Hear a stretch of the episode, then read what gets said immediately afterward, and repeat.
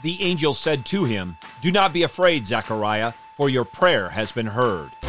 Your wife Elizabeth will bear you a son, and you will call his name John.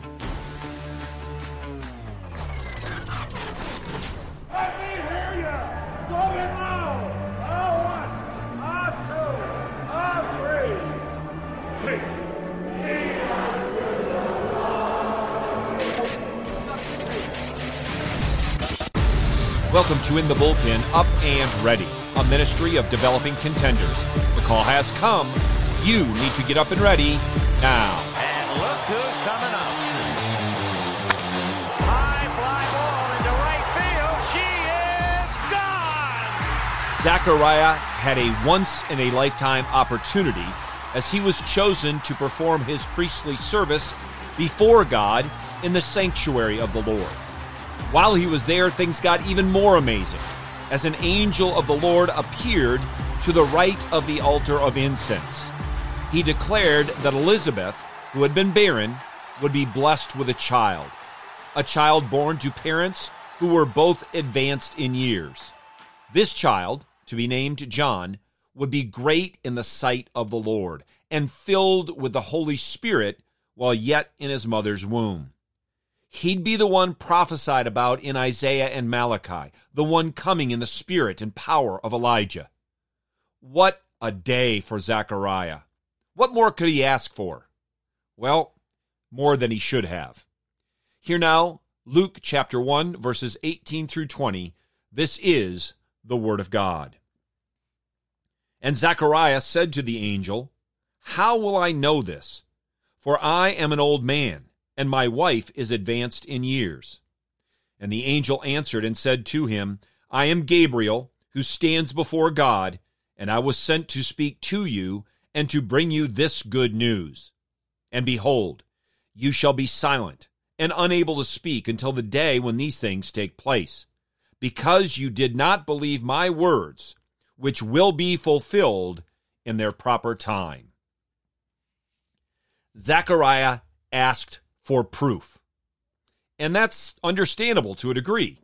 He and his wife were past childbearing years, and they had never been blessed with a child. However, there's no doubt that Zechariah understood and knew about Abraham and Sarah.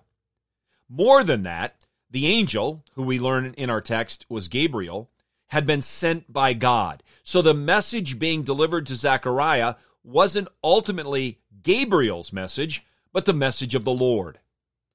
Failure to believe the Lord would mean Zechariah would be unable to speak until the child was born.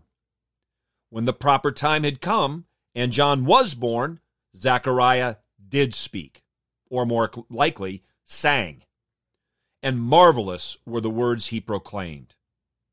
Earlier in this chapter, back in verse 6, we read that Zechariah and Elizabeth were both righteous in the sight of God. Yet this righteous man did not believe the word of God. He was a righteous man, but he was not a perfect man. The perfectly righteous man was yet to come. It was this man that Zechariah's son, John, would be sent to make ready a people prepared to receive the Lord Jesus Christ, the God man, Emmanuel, God with us. Consider the meaning of the names Zechariah, Elizabeth, and John. Zechariah means Yahweh remembers his covenant. Elizabeth means Yahweh is the absolutely faithful one. And John, Yahweh is gracious.